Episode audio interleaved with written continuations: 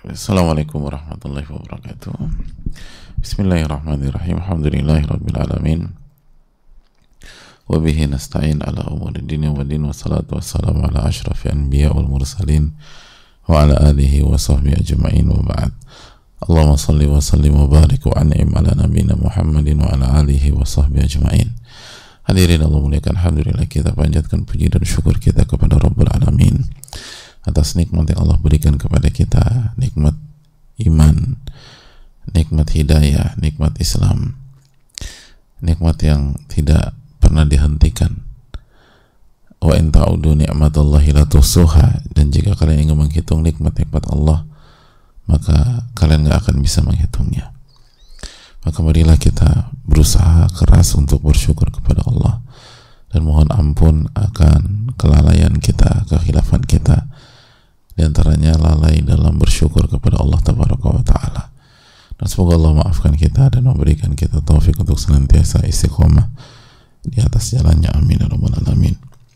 Sebagaimana hadirin sekalian kita meminta kepada Allah Subhanahu wa taala dengan nama-namanya maha indah dan sifat-sifatnya maha tinggi agar Allah Subhanahu wa taala memberikan penjagaan, pertolongan kepada kita keluarga kita, orang-orang yang kita cintai, orang tua kita, guru-guru kita, ulama-ulama kita, dan umat di mana pun berada, khususnya yang terzolimi di Palestina dan di berbagai macam tempat.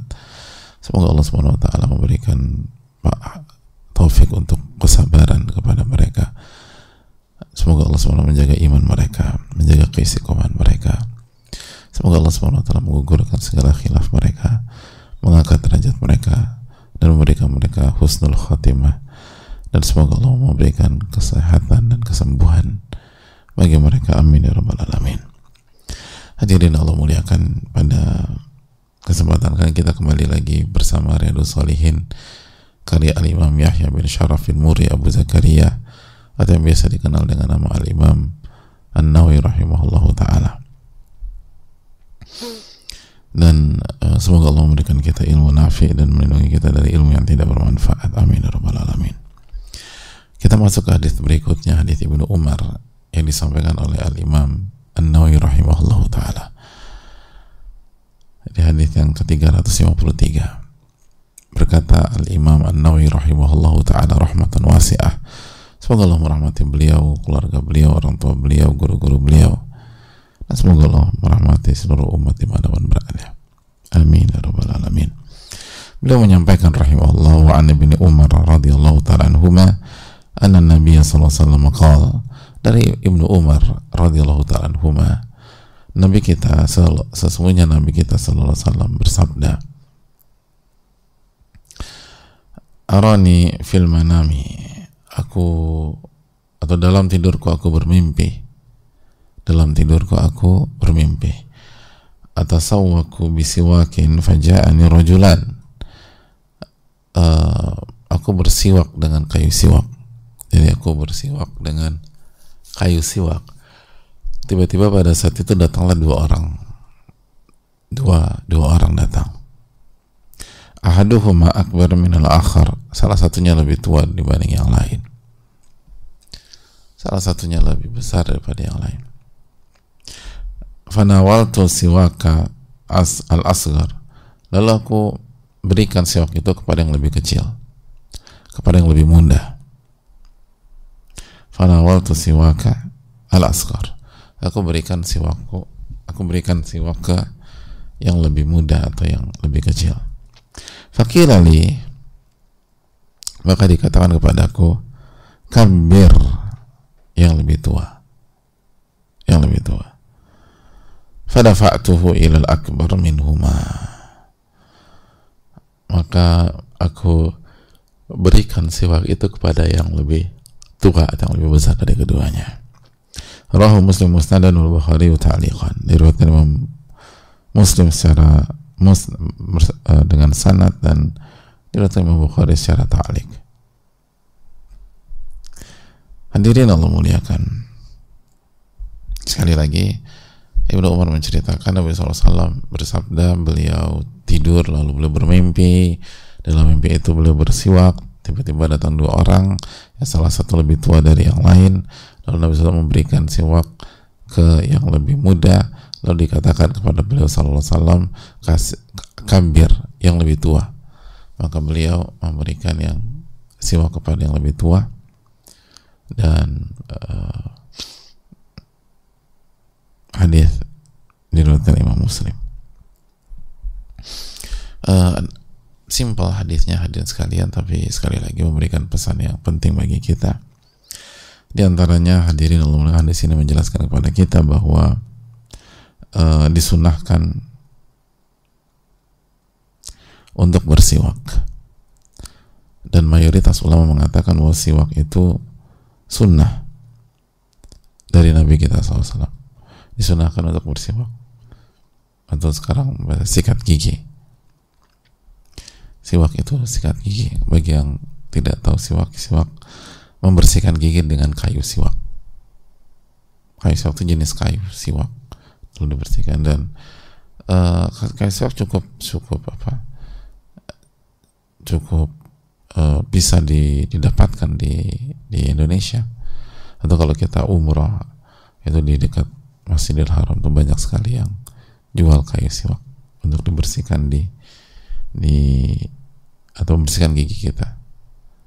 Jadi dibuka dulu ininya uh, kulitnya yang ada yang yang menutupi lalu digigit-gigit serabutnya lalu digunakan untuk gigi kita. Dan hukumnya sunnah. Hukumnya sunnah. Atau pakai sikat gigi sekalian tapi yang paling afdal ya pakai uh, kayu siwak itu. Dan disunahkan di setiap waktu. Dan yang paling afdol waktunya itu sebelum sholat. Dan setelah wudhu bahkan sebagian ulama mengatakan itu salah satu sunnah wudhu jadi sekali lagi uh, disunahkan kapan pun uh, tapi yang afdol adalah sebelum sholat atau setelah wudhu. Kecuali kalau bagi yang berpuasa ya sebagian ulama seperti Syafi'iyah memakruhkan bagi orang yang berpuasa. Tapi itu khilaf para ulama bagi orang yang berpuasa. Tapi intinya uh, secara umum hukumnya disunahkan. Allah taala alam misal jadi ini menunjukkan pentingnya siwak dan lihat bagaimana Islam itu agama yang menjaga kebersihan. Sunnah Nabi SAW itu membersihkan gigi sikat gigi. Dan ini menunjukkan bahwa sunnah Nabi SAW sangat luar biasa dan sangat menekankan masalah kebersihan dan di antaranya kebersihan mulut kebersihan gigi. Dan ini seharusnya membuat kita semakin beriman kepada Allah Subhanahu Wa Taala dan Rasulnya Shallallahu Alaihi Wasallam. Sampai hal seperti ini dibahas di dalam Islam dan disunahkan untuk membersihkan gigi gigi kita. Bayangkan kebersihan gigi dibahas. Nabi SAW mengatakan laula an asyuqa ala ummati. Kalau saja tidak memberatkan umatku la martum bisiwaki ma'akuli wudu.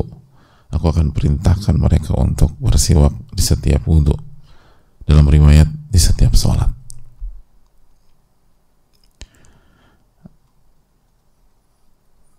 Hadirin Allah muliakan bahkan uh, Al-Alama San'ani rahimahullah mengatakan hadis yang membahas tentang siwak itu lebih dari 100 hadis. Allahu Akbar.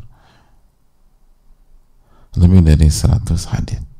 Lihat bayangkan urgensinya membersihkan gigi dan penekanan Rasulullah Sallallahu Alaihi Wasallam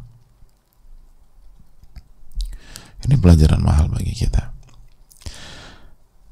Lalu yang berikutnya hadirin sekalian, kembali hadis ini menjelaskan kepada kita pentingnya memuliakan yang lebih tua, memprioritaskan yang lebih tua. Sampai sekali lagi ketika siwak itu diberikan ke yang lebih muda, dikatakan kabir yang lebih tua. Yang lebih tua. makanya para ulama seperti Ibnu Battal mengatakan dari sini uh, disyariatkan memprioritaskan atau menomorsatukan yang lebih tua dalam siwak kalau kita mau kasih kayak siwak kasih kepada yang lebih tua dulu wa yaltahiq bihi tu'am dan dan ini pun juga mencakup makanan. Kalau kita ingin ngasih makanan prioritaskan yang lebih tua. Wasyarab. Dan kalau kita ingin memberikan minum maka kasih dulu yang lebih tua. Wal masyi wal kalam. Dan kalau uh, mau berjalan gitulah prioritaskan yang lebih lebih tua. Gitu. kalau misalnya apa mau masuk mau masuk apa pun pintu dibuka kita mau masuk prioritas yang lebih tua atau uh, mau masuk lift prioritaskan lebih tua. Mau ya mau melangkah ke ayo uh, bapak dipersilahkan pindah ke uh, ruang uh, ruang tamu untuk atau dipersilakan pindah ke ruang keluarga untuk santap malam. Maka prioritaskan lebih tua dulu untuk ini. Uh, kita minta kesediaannya bagi hadirin sekalian ke ruang uh, ke ruang ruang tamu. Kita akan memulai acara kita. Prioritaskan yang lebih tua dulu. Itu disunahkan. Wal kalam dan berbicara. Ya, sebagaimana ketika Nabi SAW menstop Abdurrahman kabir yang berbicara yang lebih tua dulu. Yang berbicara yang lebih tua. Sebagian ulama mengatakan ini kalau tidak ada atau ini kalau urutannya belum ditentukan. Kalau urutannya sudah ditentukan ya baik maka ikuti urutan. Tapi pada dasarnya prioritaskan yang lebih tua. Prioritaskan yang lebih tua. Dan uh, dan ini akan membuat kita dimuliakan oleh Allah Subhanahu wa taala. Dan diberkahi oleh Allah Subhanahu wa taala. Sebagaimana sabda Nabi kita SAW inna min ijlalillah ikramati syaibah al-muslim.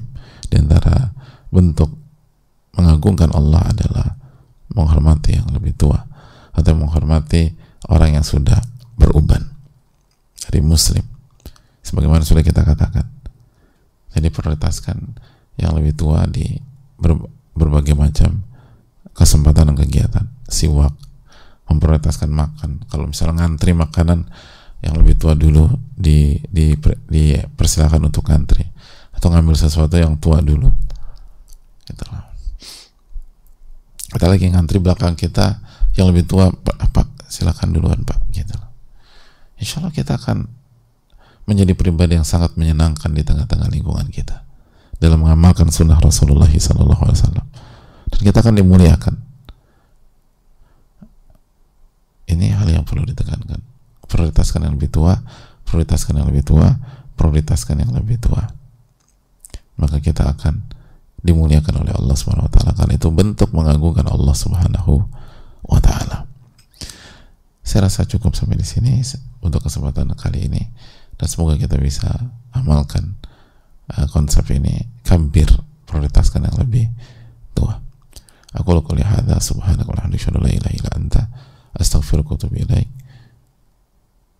السلام عليكم ورحمة الله وبركاته.